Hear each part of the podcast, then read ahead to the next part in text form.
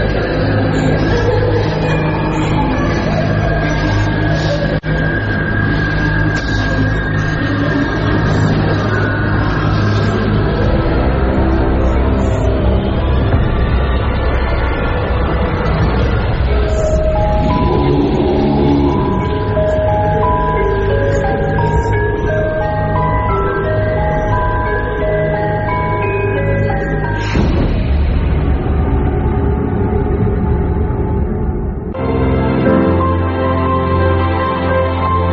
Pamela হ্যান্সফোর্ড Johnson রচিত কাহিনীর ছায়া অবলম্বনে আজকের গল্প শপথ।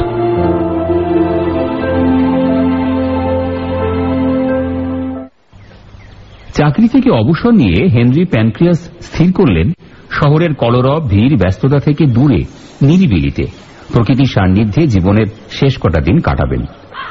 অনেক খোঁজাখুঁজির পর শহরের সীমানার বাইরে একটা পুরনো বাগান বাড়ি তার পছন্দ হল। তার পরিবেশও চমৎকার। নিরালা, শান্ত, প্রাকৃতিক সৌন্দর্যে ভরপুর। বাড়িটার চারপাশে অনেকটা জমি, জলপাই আর দেবদারু গাছে ভর্তি। ঠিক পিছন দিয়ে তত্তর করে বয়ে চলেছে একটা ছোট্ট নদী। নদীর ওপার থেকে ঘন জঙ্গল শুরু হয়ে চলে গেছে দূরে আবছা নীল পাহাড় পর্যন্ত। সকালবেলা ঘুম ভাঙবে জঙ্গলি পাখির গানে। রাতের বেলা হঠাৎ ঘুম ভেঙে জেগে উঠলে কানে আসবে হায়নার হাসি আর প্যাঁচার চিৎকার। একটু বেশি দাম পড়লেও বাড়িটা কিনেই ফেললেন হেনরি। স্বামী স্ত্রী দুজনের ছোট্ট সংসার। পারিবারিক বন্ধু রবার্টসনকে এই নতুন বাড়িতে তাদের সঙ্গে দিন কয়েক কাটিয়ে যাওয়ার জন্য আমন্ত্রণ জানালেন হেনরি।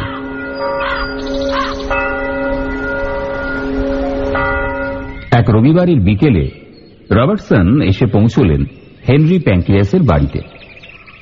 রবার্টসনকে অভ্যর্থনা করে বাড়ির ভেতরে নিয়ে যেতে যেতে হেনরির বউ আগাথা প্যাঙ্ক্রিয়াস রবার্টকে বললেন, বিশ্বাস করুন, বাড়িটা কিন্তু সত্যিই চমৎকার। একটু ভাঙাচোরা পুরনো বটে, তবে বাড়ি বাগান মিলে অনেকটাই জায়গা। ও হ্যাঁ ভালো কথা, উপরি পাওনা হিসেবে একটা ভূতও আমরা পেয়েছি। এই বাড়িতেই বহুদিন ধরে আছে। এই তো গাল গল্প শুরু করলেন। আচ্ছা আমাকে কি ছেলে মানুষ পেয়েছেন নাকি? হো হো করে হেসে উঠে বললেন রবার্টসন। না না, সত্যি বলছি ভূতটাকে আমরা প্রায় প্রতিদিনই দেখি, জোর দিয়ে বললেন আগাথা। রবার্টসনের গলায় তখন অবজ্ঞা আর বিদ্রুপের সুর। তাই নাকি? আচ্ছা তা আপনাদের সেই ভূত মহাশয়কে দেখতে কেমন? তার স্বভাব চরিত্রই বা কেমন?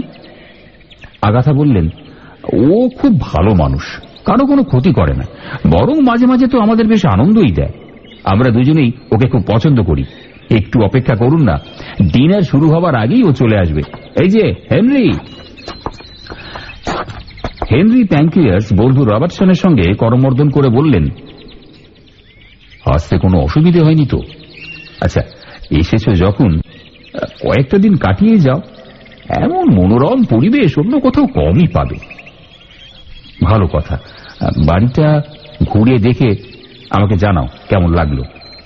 বেশি দাম পড়ল বটে, তবে বাড়িটা আমাদের স্বামী স্ত্রী দুজনেরই ভারী মনের মতো হয়েছে। একটু মুচকি হেসে রবার্টসন বললেন, দাম বেশি কি বলছো? তোমার স্ত্রী যেসব অদ্ভুত কথা শোনালো, তাতে তো দাম উসুল হয়ে যাবার কথা। জিজ্ঞাসু চোখে তার স্ত্রীর দিকে তাকালেন হেনরি। আগাথা কাঁচুমাচু মুখে বললেন, ওই ভূতের কথা আমি বলেছি ওনাকে না হলে তো উনি আবার ভাবতেন এ বাড়িতে পিয়ানো কে বাজাচ্ছে? হ্যাঁ ঠিকই।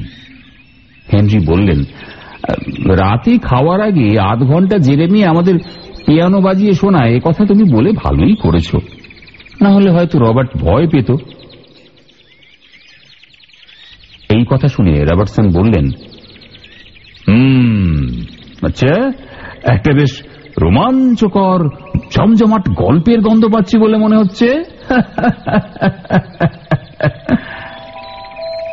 তখন হেনরি ধীরে ধীরে বলতে শুরু করলেন, তা বলতে পারো জানো, আসলে বহুদিন আগে এ বাড়িতে ডানবো পরিবার বাস করত। এদের পারিবারিক পেশা ছিল নাটক প্রযোজনা, মূলত পৌরাণিক ও হাসির নাটক। পরিবারের বেশ কিছু সদস্য এতে অভিনয়েও অংশ নিত। এবারই প্রাচীন লাইব্রেরিতে এদের অভিনয় করা অনেক নাটকের বই আছে। কোন নাটকে কে কোন ভূমিকায় অভিনয় করেছে তার তালিকাও আছে। এদের মধ্যে সবচেয়ে প্রতিভাবান এবং জনপ্রিয় শিল্পী ছিল জেরেমি ডান্ডো জেরেমির বাজনার হাতও ছিল চমৎকার। সেই জেরেমির ভূতি রয়ে গেছে এই বাড়িতে। পিয়ানোতে বিখ্যাত বিখ্যাত সব সিম্ফনি সে বাজিয়ে শোনায়। খুবই হাসি খুশি আর আমোদে। সে সঙ্গে অবশ্যই একটু খামখেয়ালি আর বদমেজাজও বটে। এই শিল্পীরা যেমন হয় আর কি, নিজের বাজনার সমালোচনা একেবারেই সহ্য করতে পারে না। আস্তে আস্তে। অত জোরে কথা বললে আবার শুনতে পেয়ে যাবে। জানোই তো ও কেমন আবেগপ্রবণ। চাপা স্বরে নিষেধ করলেন আগাথা কৌতূহলী রবার্টসন তখন প্রশ্ন করলেন আচ্ছা এই জেরেমি মারা গেল কীভাবে? একটু জানতে পারি। খাদ্যে বিষক্রিয়া হয়েছিল সম্ভবত। মারা যাওয়ার সময় ওর মুখটা নাকি টকটকে লাল হয়ে গিয়েছিল। আগাথার এই কথা একটু শুধরে দিয়ে হেনরি বললেন, একটু ভুল বললে। খাদ্যে বিষক্রিয়া নয়। আসলে জেরেমির গলায় মাছের বড় কাঁটা বিঁধে গিয়েছিল। প্রচণ্ড কাস্তে কাস্তে ফুসফুস ফেটে রক্তবমি করে মারা যায়। সেই জন্য মৃত্যুকালে ওর মুখটা টকটকে লাল হয়ে গিয়েছিল। প্রতিদিন মাছের কাঁটা বাঁচত জেরেমির স্ত্রী। সেদিনই কোনো কারণে কাঁটা বাঁচতে ভুলে গিয়েছিল কিংবা ভালোভাবে বাঁচা হয়নি।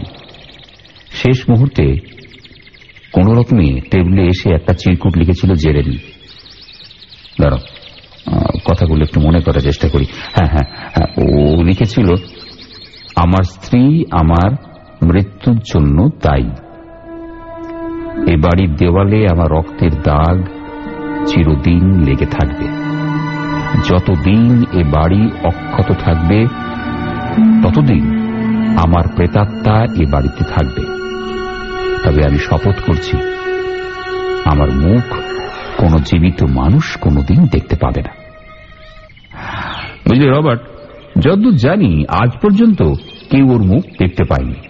রবার্ট তখন খুব আশ্চর্য হয়ে প্রশ্ন করলেন আচ্ছা একটা কথা আমাকে সত্যি করে বলো তো।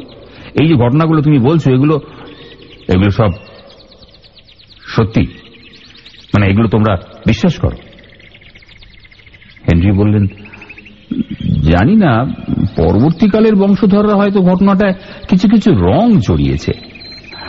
তবে জেরেমি ভালো লোক, গান বাজনায় তোমার মতো আগ্রহ তো আমার নেই। তবে ওর বাজনা শুনি কি আর করা যাবে? রবার্ট খুব উৎসাহ নিয়ে প্রশ্ন করলেন আচ্ছা বিশেষ কোনো ঘরে আসে নাকি সব জায়গাতেই দেখা দেয় যেদিন যেখানে ওর পছন্দ। এই তো, গতকাল দুপুরে দেখলাম, লাইব্রেরির পিছন দিকে বসে বই পড়ছে। একটাই আফসোস, কখনো ওর মুখটা দেখা যায় না। বলতে গেলেও আমাদেরই ফ্যামিলির একজন হয়ে গেছে এখন। শোনো, রবার্ট, তোমার বয়ের কিছু নেই। জেরেমি তোমার কোনো ক্ষতি করবে না। হেনরি তার বন্ধুকে আশ্বস্ত করতে চাইলেন। রবার্টসন হেসে বললেন, আরে না না দু ছাড়ো তো। ওসব ভূত তো আমি বিশ্বাসই করি না। আমি ওসব ভয়ও পাই না। এমন সময় দূর থেকে এক ঝলক সুমিষ্ট হালকা বাতাসের মতো শব্দটা ভেসে এলো। প্রথমে মৃদু, অস্পষ্ট তারপর ক্রমশ জোরে আরও জোরে শব্দটাও ঘরের বাতাসে একটা সুরেলা কম্পন তুলল একটু কান পেতে শুনে রবার্টসন বুঝতে পারলেন এটা পিয়ানোর আওয়াজ। কে যেন পিয়ানোতে এক প্রান্ত থেকে অপর প্রান্ত পর্যন্ত রিডগুলোর উপর দ্রুত লয়ে বেশ কয়েকবার আঙুল চালনা করছে। এসে হেনরি বলে উঠলেন, ওই যে এসে গেছে। এখনই বাজনা শুরু হবে। তোমার ভাগ্য ভালো। আজ মনে হচ্ছে বেঠো ফ্যান শোনাবে সঙ্গে সঙ্গে অপরূপ সুরের মূর্ছনায় ভরে উঠল সারা বাড়ি তারিফ করে বলে উঠলেন রবার্টসন, বাহ, দারুণ বাজনার হাত তো।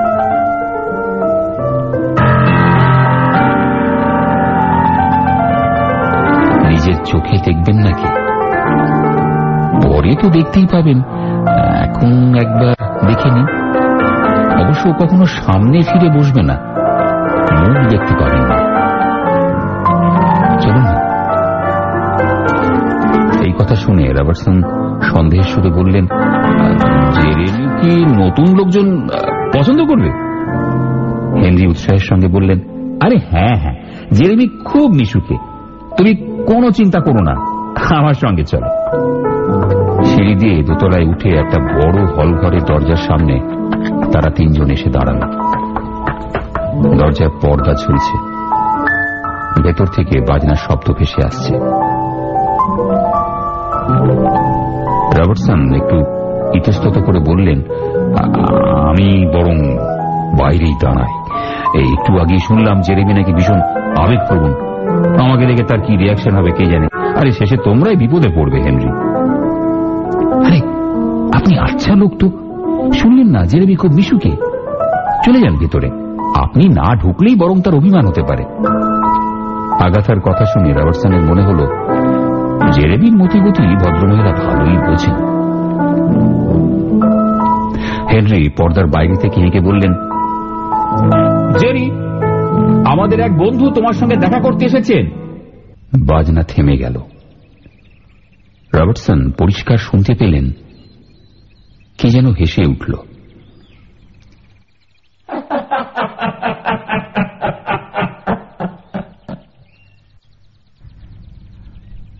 রবার্টসনের দিকে তাকিয়ে হেনরি মৃদু স্বরে বললেন, হাসিটা শুনতে পেয়েছ? তার মানে সব ঠিক আছে। জেরেমি তোমায় ওয়েলকাম করল।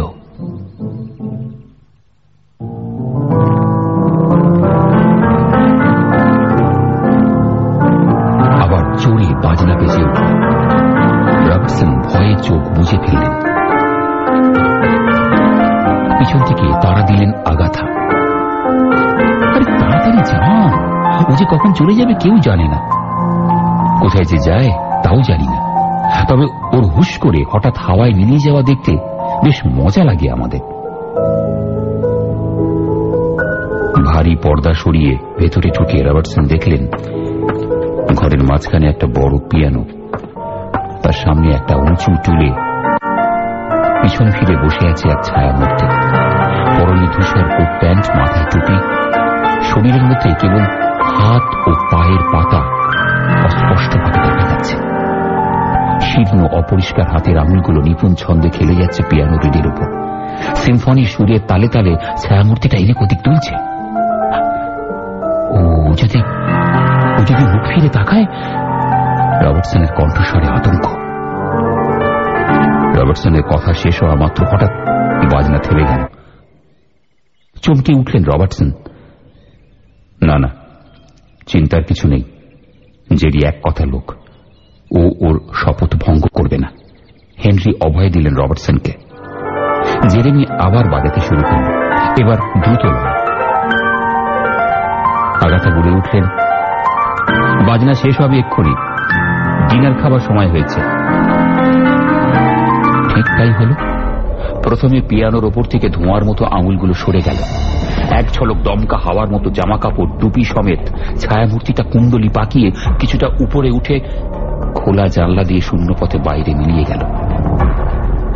বিস্ফারিত চোখে সেদিকে চেয়ে রইলেন রবার্টসন। ভূত প্রেতে তিনি চিরকালই অবিশ্বাসী, কিন্তু আজ সচক্ষে যা দেখলেন, তা যদি তার সঙ্গে নিছক মজা করার জন্য প্যাঙ্ক্রিয়াস দম্পতির কোনো কারসাজি না হয়, তাহলে তো মাথার মধ্যে সবকিছু কেমন যেন তালগোল পাকিয়ে যাচ্ছে বলে মনে হলো রবার্টসনের। চলো রবার্ট, এবার খেয়ে নেওয়া যাক। আজ তোমার জন্য তিতিরের মাংস এনেছি। জমিয়ে খাওয়া যাবে। খাওয়া দাওয়ার পর সন্ধ্যেটা গল্প গুজব আর গানে ভালোই কাটল। হেনরি প্যাঙ্ক্রিয়াস অত্যন্ত রসিক লোক। তিনি মজার মজার গল্প বলে আসর একেবারে জমিয়ে রাখলেন। রবার্টসন বেশ কয়েকটা গান শোনালেন। মাঝে মাঝে কফির যোগান দিলেন আগাথা।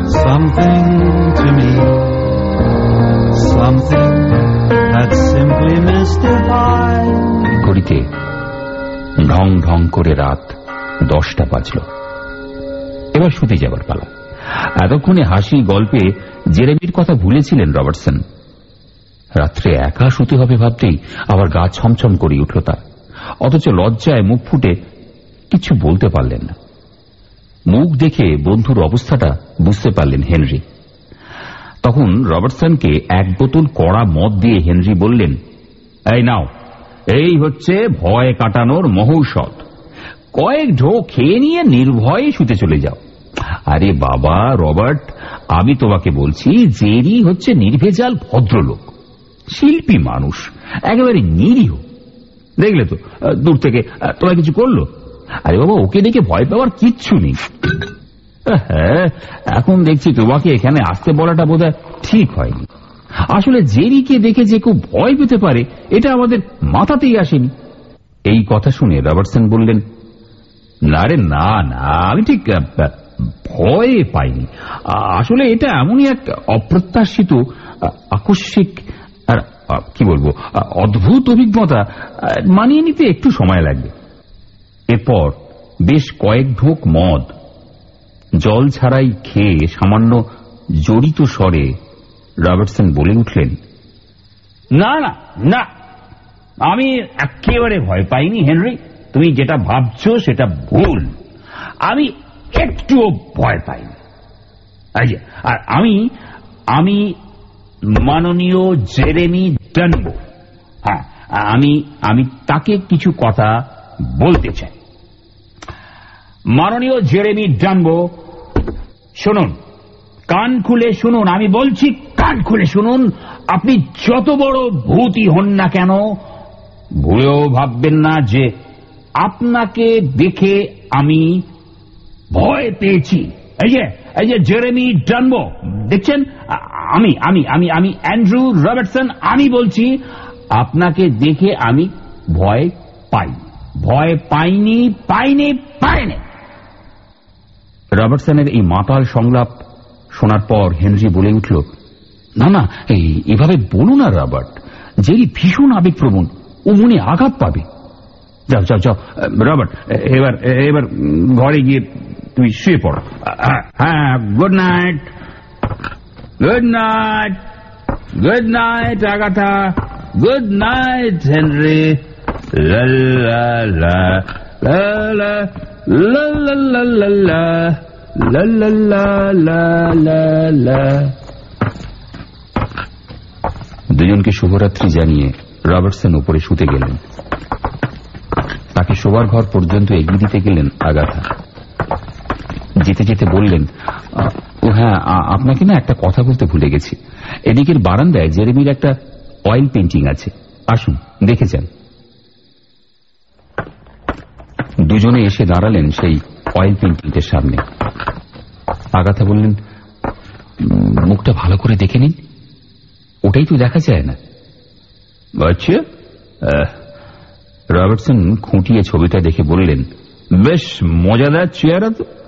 মাংসলো গাল দুটো তো প্রায় চোখ ঢেকে দিয়েছে। আবার শুভরাত্রি জানিয়ে আগাথা প্যাঙ্ক্রিয়াস বিদায় নেবার পর রবার্টসন ঘরের দরজা বন্ধ করলেন। চমৎকার ঘর। ছিমছাম আসবাবপত্র সুন্দরভাবে সাজানো। দেওয়ালে একটা প্রাকৃতিক দৃশ্যের ছবি টাঙানো। ঘরে আলো বলতে কয়েকটা মোমবাতি। সেগুলো আর নেভালেন না তিনি। পোশাক বদলে হেনরির দেওয়া মদের বাকিটুকু এক নিঃশ্বাসে শেষ করে শুয়ে পড়লেন বিছানায়। আপাদ মস্তক লেপ মুড়ি দিয়ে ঘুমিয়েও পড়লেন তাড়াতাড়ি।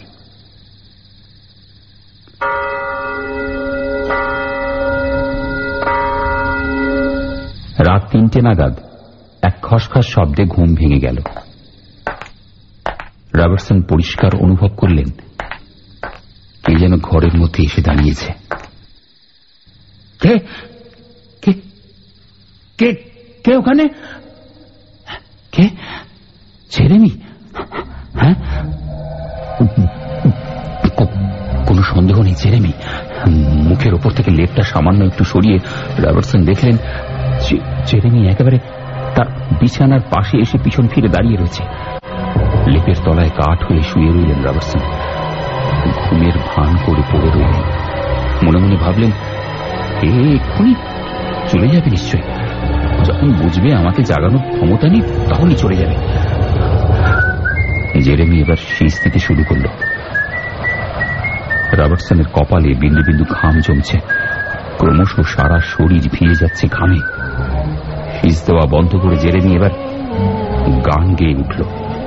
পুরনো দিনের নাটকের গান। তখন রবার্টসন একইভাবে আপাদ মস্তক লেপ মুড়ি দিয়ে নিথর দেখে শুয়ে রইলেন।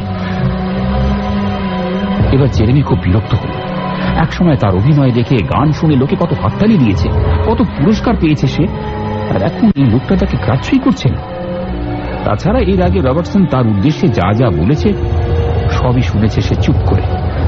সেসব কথায় তার আত্মসম্মানে আঘাত লেগেছে রীতিমতো ঘরের মধ্যে অস্থির ভঙ্গিতে পাইচারি করতে করতে জেরে নিয়ে এবার উচ্চ কণ্ঠে নাটকে সংলাপ বলতে শুরু It is cause.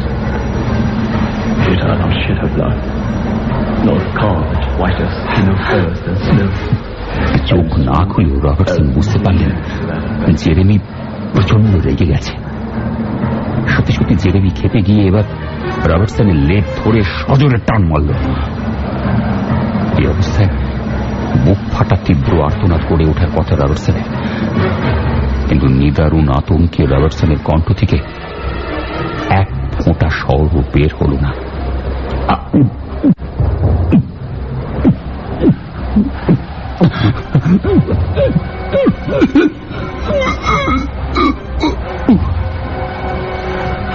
হৃৎপিণ্ডটা যেন হঠাৎ লাফিয়ে উঠে তার গলায় বলের মতো আটকে গেল। অবরুদ্ধ নিঃশ্বাসে ফেটে যাচ্ছে বুক। অসহ্য যন্ত্রণায় চোখ ঠিকরে বেরিয়ে আসছে। অবশ্য হয়ে গেছে তার সর্বাঙ্গ।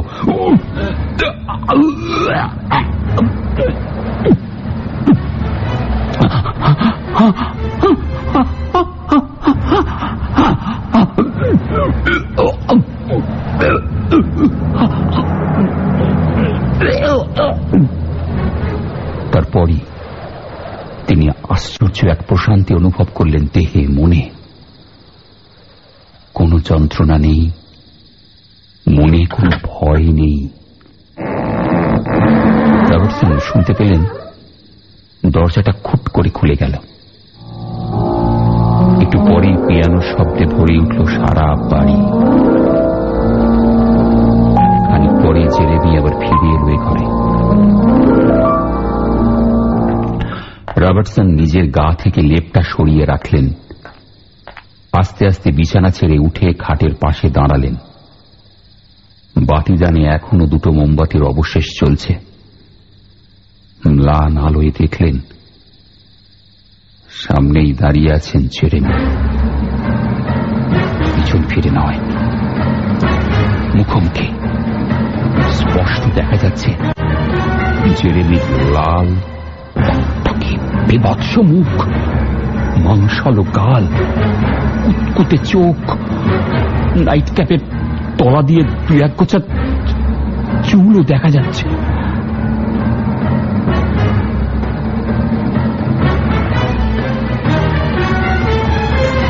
তাহলে মিস্টার জেরেমি ডানবো, নির্ভয়ে ঈষৎ ব্যঙ্গ কণ্ঠে বললেন রবার্টসন আপনি কিন্তু নিজের কথা রাখতে পারলেন না। আপনি শপথ করেছিলেন জীবিত কোনো মানুষকে আপনি আপনার মুখ দেখাবেন না। এই তো এই তো এই তো এই তো আমি আমি পরিষ্কার পরিষ্কার আপনার মুখ দেখতে পাচ্ছি হ্যাঁ, জেরেমি টানবো। পা বাড়িয়ে চটিটা খুঁজতে লাগলেন রবার্টসন। পায়ের পাতা দুটো কেন কেন এত অসম্ভব অসম্ভব ঠান্ডা লাগছে হ্যাঁ এত এত এত এত এত শীত করছে হেনরি কোথায় আগাতা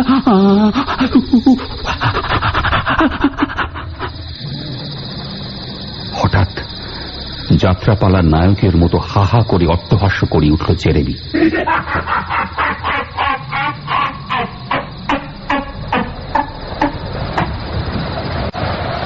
তারপর নাটকীয় ভঙ্গিতে বলল আমি শপথ করেছিলাম। সে শপথ আমি ভঙ্গ করিনি। কোনদিন ভঙ্গ করব না আপনিও আজ ভঙ্গ করাতে পারেননি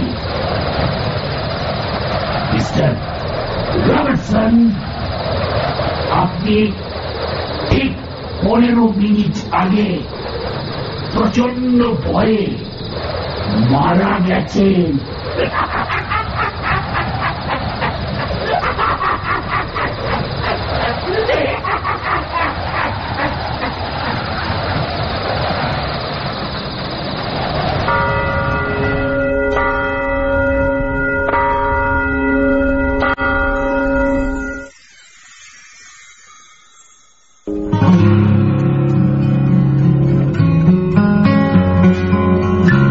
খ্যাতনামা ব্রিটিশ লেখিকা পামেলা হ্যান্সফোর্ড জনসন ছিলেন বহুমুখী প্রতিভার অধিকারিণী। শপথ, তাঁর লেখা ছোট গল্প, ঘোস্ট অফ অনারের বঙ্গানুবাদ।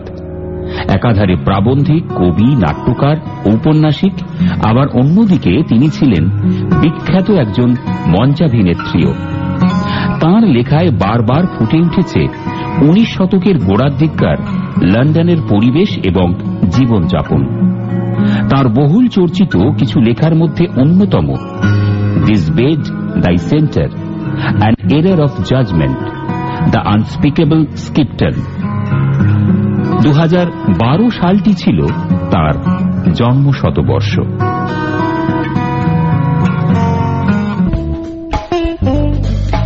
কেমন লাগল ভূত জানিও কিন্তু একটা ছোট্ট S M S Download more audio stories from wapsi.com. outcome